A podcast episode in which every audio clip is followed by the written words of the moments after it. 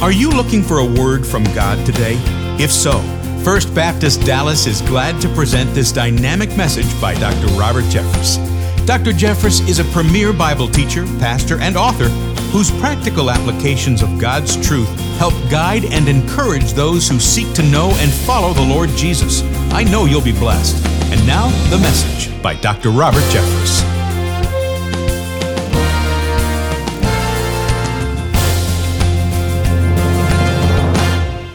I saw a bumper sticker one time that said, Help lower the divorce rate, stay single. you know, that would be funnier if it weren't true. I'm sure you're aware of the latest divorce statistics. Last year, 44% of marriages ended in divorce. And what is really troubling is that that statistic, the rate of divorce, is hardly any different at all among professing Christians. Christians divorce at the same rate as non Christians do. Why is that? I think one reason certainly is there are a lot of Christians who don't know what the Bible says about divorce and remarriage. They don't know that the Bible says only in the case of desertion or adultery is somebody free to divorce and remarry. That's one reason. But I think another reason is many Christians are ignorant about what the Bible says about how to select the best, God's choice for your mate.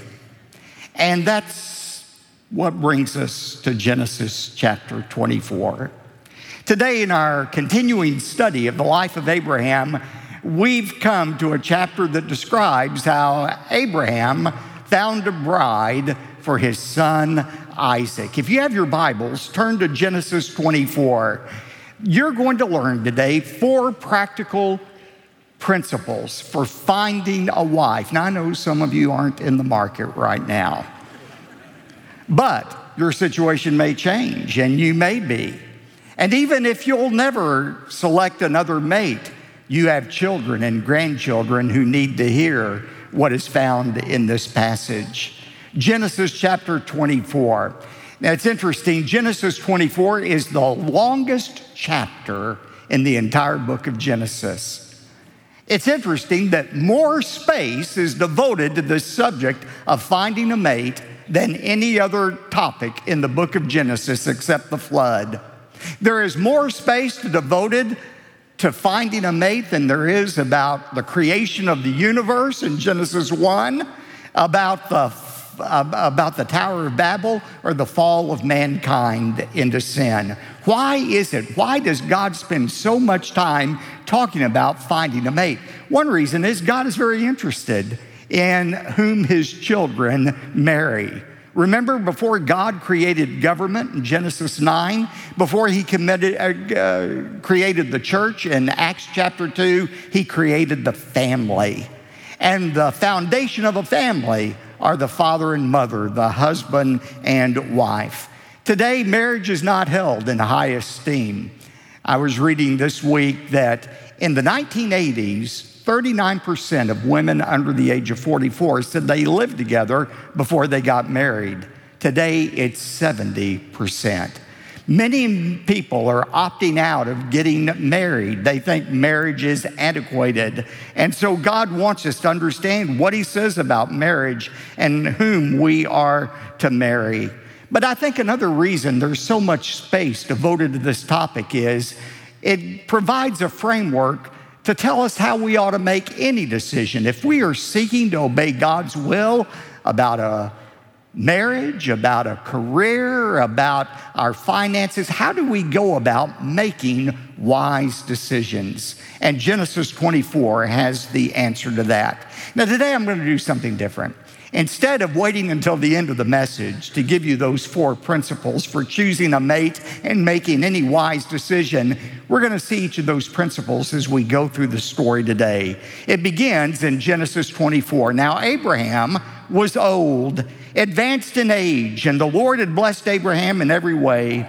And Abraham said to his servant, the oldest of his household, who had charge of all that Abraham owned, please place your hand under my thigh, and I'm going to make you swear by the Lord, the God of heaven and earth, that you shall not take a wife for my son from the daughters of the Canaanites among whom I live. Abraham was old, I mean, really old by this point. He had just buried his wife, Sarah. Abraham was 137 years of age. Remember, he and Sarah had given birth to Isaac when Abraham was 100. So by 137, he's lost his wife. He has this son whom he can't get to leave home. He's 37 years old and still living at home and unmarried. And he said, You know what? If this covenant thing is going to work out at all, it's, I'm not the only one who has to have a child. Isaac has to have a child. He doesn't have a child, he doesn't even have a bride yet. It's time to get with it. So Abraham gives his servant Eliezer the charge to go out and find a wife for Isaac. This was in the days before Match.com or eHarmony. You had to do it this way. So Eliezer gets ready to go, but Abraham says, Now here's the one principle you have to follow you can't choose a pagan wife. We're living in Canaan, the promised land. By the way, who lived in Canaan? Canaanites, very good. Seven years of seminary, I learned that. Canaanites lived in Canaan. Now, the problem with the Canaanites was that they were pagan, they worshiped many gods. And so Abraham says, I don't want a wife from among the Canaanites among whom we live. Go back to the home country. You will have a better chance there. You know, this is a principle you see throughout Scripture about marriage. It's very simple. Believers are to only marry other believers. Later on, 400 years later in the Mosaic Law, we find in Deuteronomy 7, verses 3 and 4 Furthermore, you shall not intermarry with them, that is, people of other faiths you shall not give your daughters to their sons, nor shall you take their daughters for your sons, for they will turn your sons away from following me to serve other gods. Then the anger of the Lord will be kindled against you, and he will quickly destroy you. Now, let me say this clearly there is nothing in the Bible that prohibits people from different races marrying one another. The Bible says nothing about that. If you find a, another life partner, a life partner who is a devoted Christian, you're absolutely free to marry them. What is in view here is not race, it's faith. You're not to marry somebody of a different faith. You know, in our culture, we say, oh, all faiths are equal. No, they're not. There is one God, and there is one way to that God, and that is through faith in Jesus Christ. And every other religion is wrong.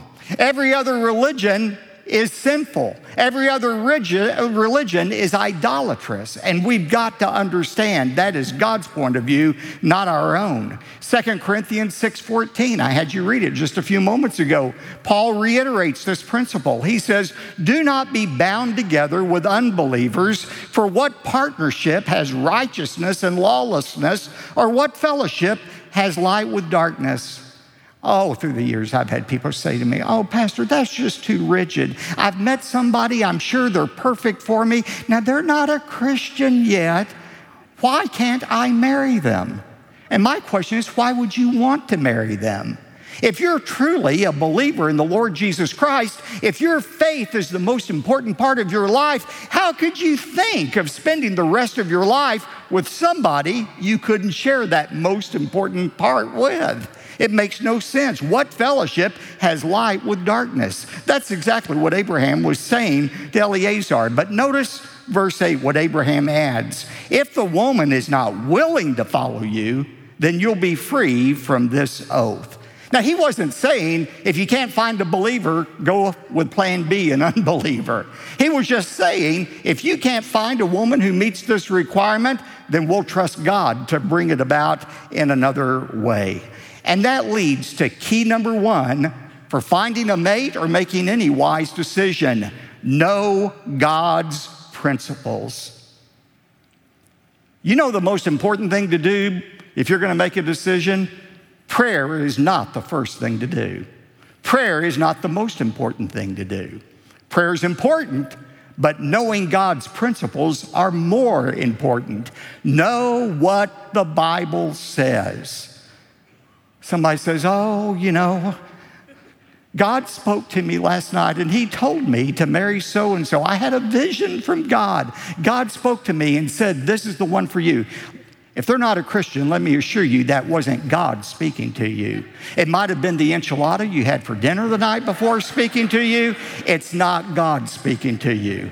God will never tell you to do something that violates His word. God is not schizophrenic, He doesn't say one thing and write down another thing. Know God's principles. And by the way, that is the purpose of the church is to teach God's principles to his people so that they can obey and live the kind of life He has planned for them. Isn't that what the Great Commission is? Go into all the world and make disciples.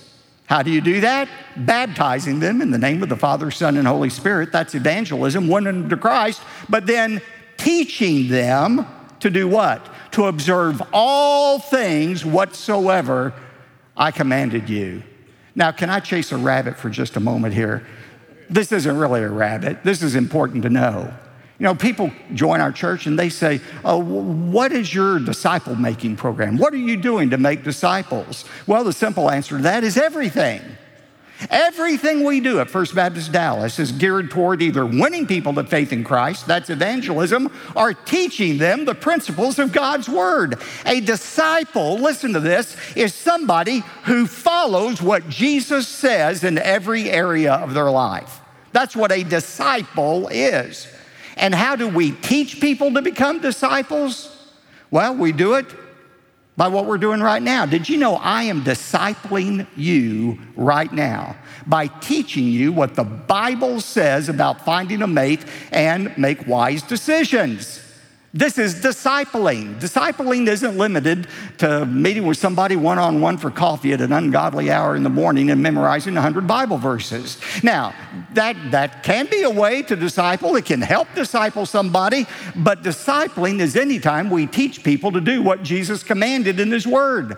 Our discipleship university program, that is discipleship, women's ministry, next gen, children's ministry, student ministry, Sunday school, all of these things are teaching people principles, not just to store up here so they can be smarter sinners, it's to teach them to follow Christ in every part of their life. You cannot make the right decision if you don't know God's principles. Now, he made that commitment, Eleazar. He said, I will only find a believer. And so he sets out on the 500 mile journey from Canaan back to the home country of Mesopotamia. And he ends up, Eleazar ends up in the city of Nahor, which is close to Haran, where Abraham spent a long portion of his life. Now, Eleazar is looking for a bride. Where does he go? The first stop he makes is at the well, a spring. Why does he go there? He's looking for a woman. You know, it reminds me of the old joke about the woman who was talking to her friend. She said, My husband is driving me absolutely crazy. And the friend said, Well, what do you mean? Said he is obsessed with fishing. Every afternoon when he gets home from work, he runs into the bathroom, takes off his clothes, puts on his fishing waders, jumps in the bathtub, and starts fishing out of the commode. And the neighbor said, Well, that's horrible. Have you taken him to the psychiatrist yet? She said, I don't have time. I'm too busy cleaning fish. Well, you know, there's a principle in that old story, and that is if you're going to fish, go to where the fish are, go to where they're biting. And it's the same thing with Eleazar. He was fishing for a young girl who could be a bride for Isaac. So, where would he go to find a woman? Well, he decided to go where all the hot chicks in Nahor went. Literally, all the very hot, warm people who were thirsty and wanted water, the women would go to the well, not only to satisfy their own thirst, but they had the job of hauling water back home. You see, in those days, in Abraham's days, it was the women who did all of the manual labor. Oh, for the good old days. Wouldn't that be great? well, that was the culture back then. So, if you wanted to find a single woman, you would go to the well at Nahor, and that's exactly what he did. So he went there, but guess what? There wasn't just one woman hanging around the well, there were multiple women there. He had options. And that's the thing about determining God's will, whether it's for a marriage partner or for some other decision. Most of the time, we just don't have one decision or one choice, we have multiple choices. And that's when we've got to know what God's will is. You know, there's an interesting verse in 1 Corinthians 7:39. It's talking about widows, those who lose their mates and want to remarry. And Paul said that's absolutely fine. He said in verse 39, a wife is bound as long as her husband lives, but if her husband is dead, she's free to be married to whom she wishes, but only in the Lord. In other words, as long as they're a believer, you can marry whomever you want to. You've got multiple options, but the point is you want to know God's best, the best choice. And that leads to principle number two. If you're trying to make a wise decision, engage in prayer. Look at verse 12.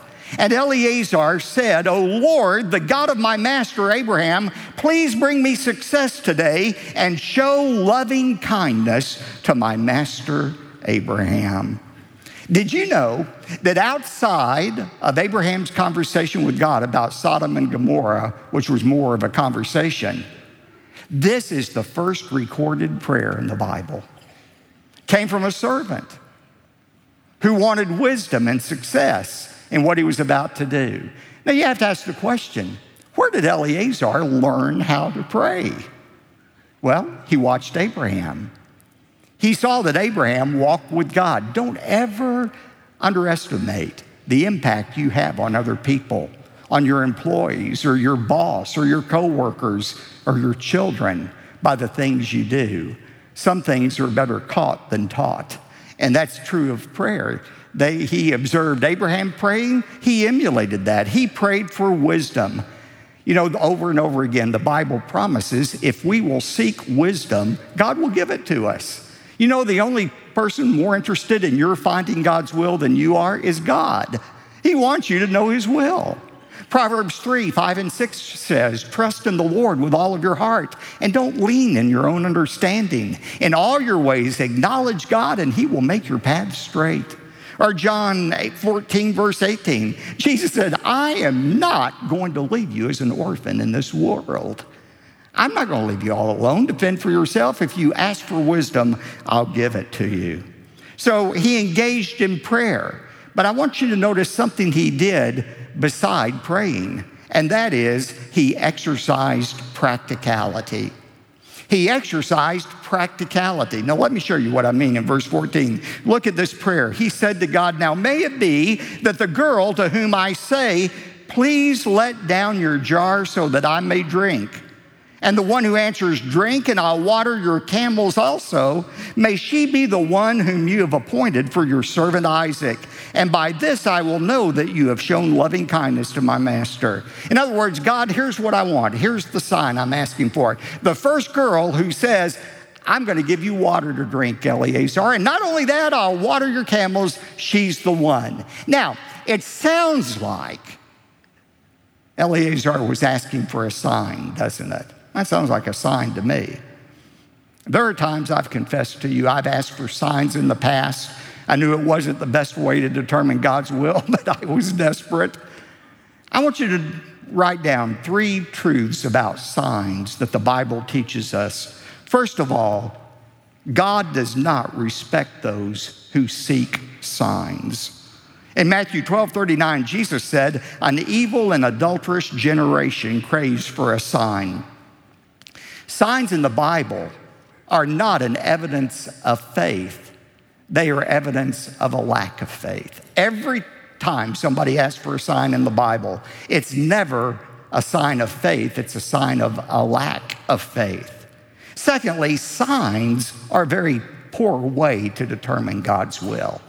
Asking for a sign is one of the worst ways to try to find God's will. Here's why the person requesting the sign is the one who gets to determine what the sign is. And we all have a tendency to construct a sign that's in keeping with what we really want to do. For example, if I say, you know, I wonder if I ought to sell my house or not, and you really deep down don't want to sell your house, you could say, Now, Lord, if a tornado strikes at 11 a.m. tomorrow, I will sell my house. Now, the chances of that are slim to none that that's going to happen because you really don't want to sell your house. So you do something that is highly improbable. If you were honest and seeking a sign, you would say, okay, I'm going to flip a coin. Heads, I sell, tails, I keep the house. But signs are poor because we determine what the sign is. The third truth about signs is signs can actually be wisdom in disguise.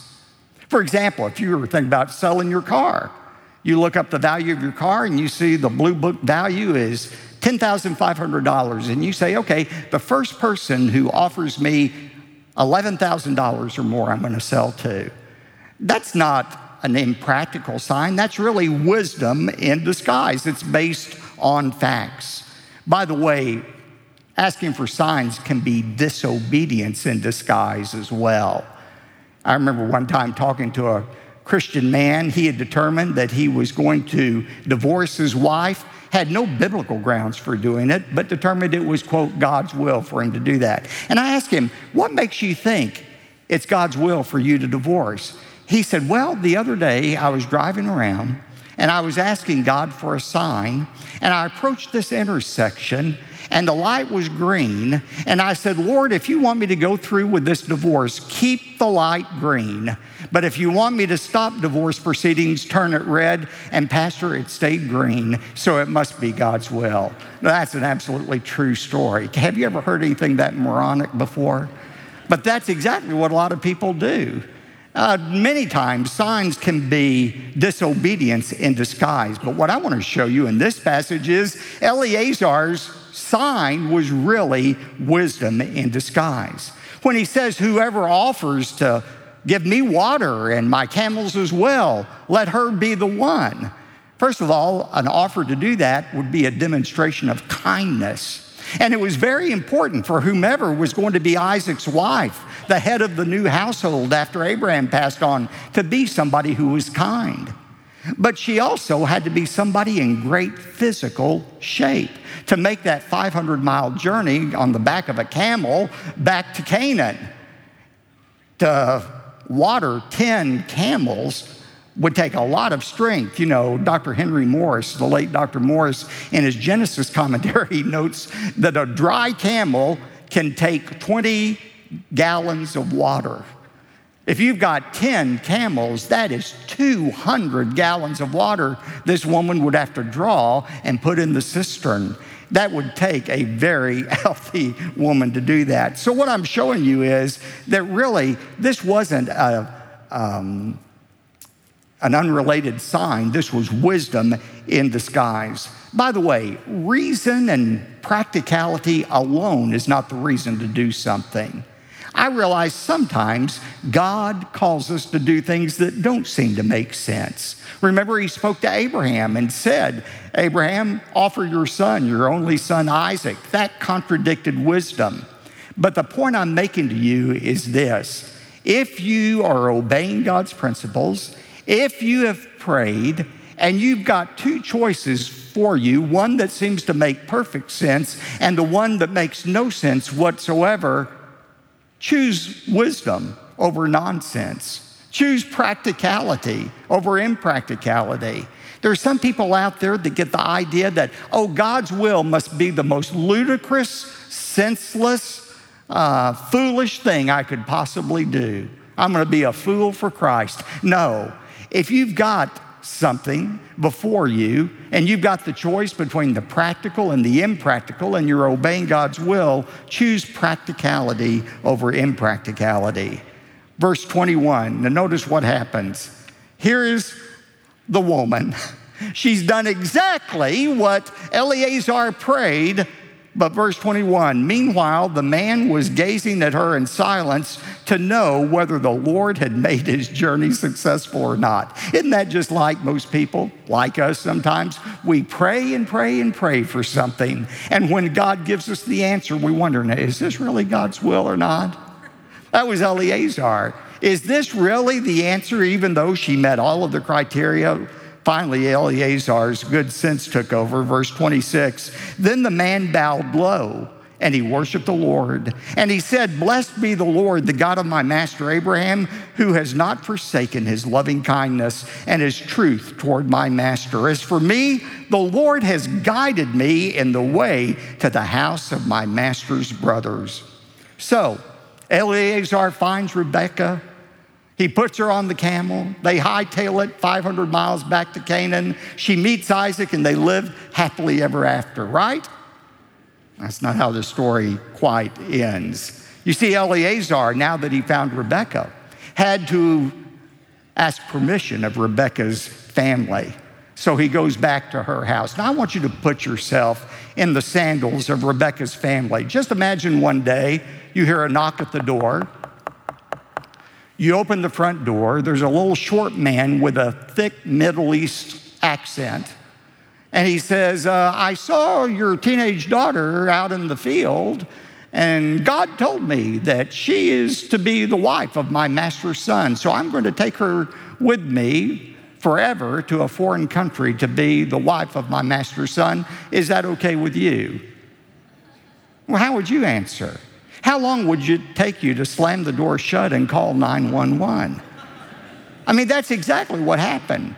Here's Eleazar. He comes to these strangers and he tells them everything that has happened how God led him there, how God pointed out Rebekah. Now look at their response in verses 50 and 51. Then Laban and Bethuel replied, The matter comes from the Lord, so we cannot speak to you bad or good. Here is Rebekah before you. Take her and go and let her be the wife of your master's son, as the Lord has spoken. Everybody seems convinced after hearing the story this must be God. Everybody except Rebecca's mom. She still has a question. She says, Well, couldn't our daughter stay with us for 10 more days since we'll never see her again? Eleazar says, Nope, the Lord has spoken. We must go. By the way, where did Eleazar learn the principle to obey God immediately? He learned it again by his employer, Abraham. When Abraham was told by God to circumcise himself and his servants, Abraham obeyed immediately. When God said, Take your son, Isaac, to Mount Moriah, offer him as a sacrifice, Abraham obeyed immediately. That influenced Eleazar. But there was one last thing they had to do before they left they had to get Rebekah's response. Verse 58 then they called Rebekah and said to her, Will you go with this man? And she said, I will go. Remember in verse 8, Abraham had said, If she's unwilling to go, then we'll have to find another way. You know, Eleazar had done everything right. He obeyed the principles, he engaged in prayer, he engaged in practicality, but ultimately the decision was Rebecca's. Do you want to go? And she said, I will go. And that leads us to the fourth principle in finding a mate or making any decision that's according to God's will, and that is trust in God's providence. Trust in God's providence. I read a book years ago called All You Can Do is All You Can Do. It's a great title for a book, but it applies to God's will too. After you have done everything you know to do, after you've sought to find what God's word says, after you have prayed, after you've tried to be practical, you have to go ahead and make a decision. You need to go ahead and make a decision. And if you have made a mistake, that's when you trust in the sovereignty of God. In my book, Hearing the Master's Voice, I have a chapter called Trusting the Shepherd's Safety Net. Did you know God has a safety net under every step we take? under every decision we make. It's called the sovereignty of God. God watches over our steps, our missteps, and even our stumbles. I don't understand all of it, but I understand this. Once I have sought to obey God and I have to make a decision, I make the best decision I can and trust God. God does not want us to be paralyzed by a fear of failure.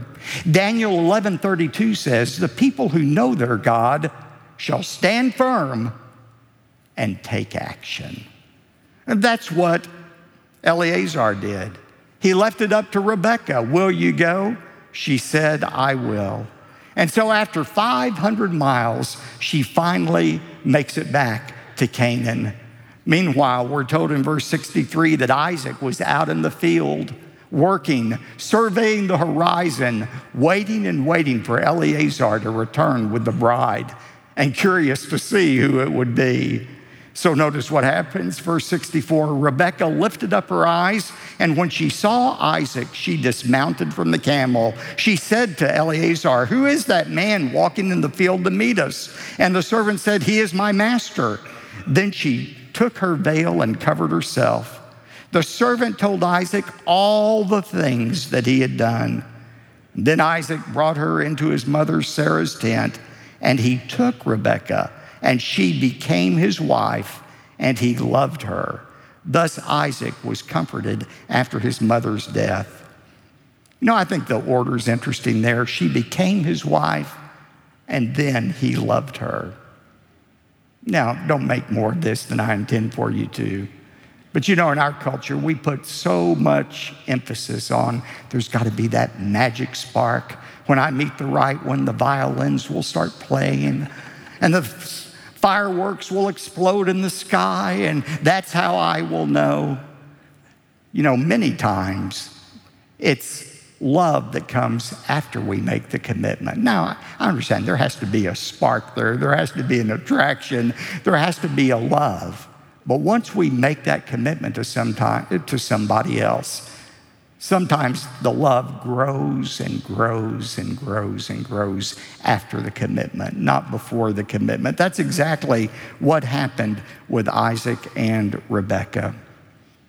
You know, we could end the story here and we would have learned some important principles about knowing God's will. We will have discovered an interesting chapter in the life of Abraham and the formation of that nation of Israel. But it would be negligence to stop here without pointing out the obvious. This story is real, it's historical. These are real people, but they are also a type, a foreshadowing of an even greater story. Abraham is a type, he's a picture of God the Father who is seeking a bride for his son, the Lord Jesus Christ. Isaac Hebrews 11 19 says, is a type of Jesus Christ, who is waiting in that far country, waiting for his bride to come home. Eleazar is a type, a picture of the Holy Spirit of God, whom God sends to woo and invite people to become the bride of the groom, Jesus Christ.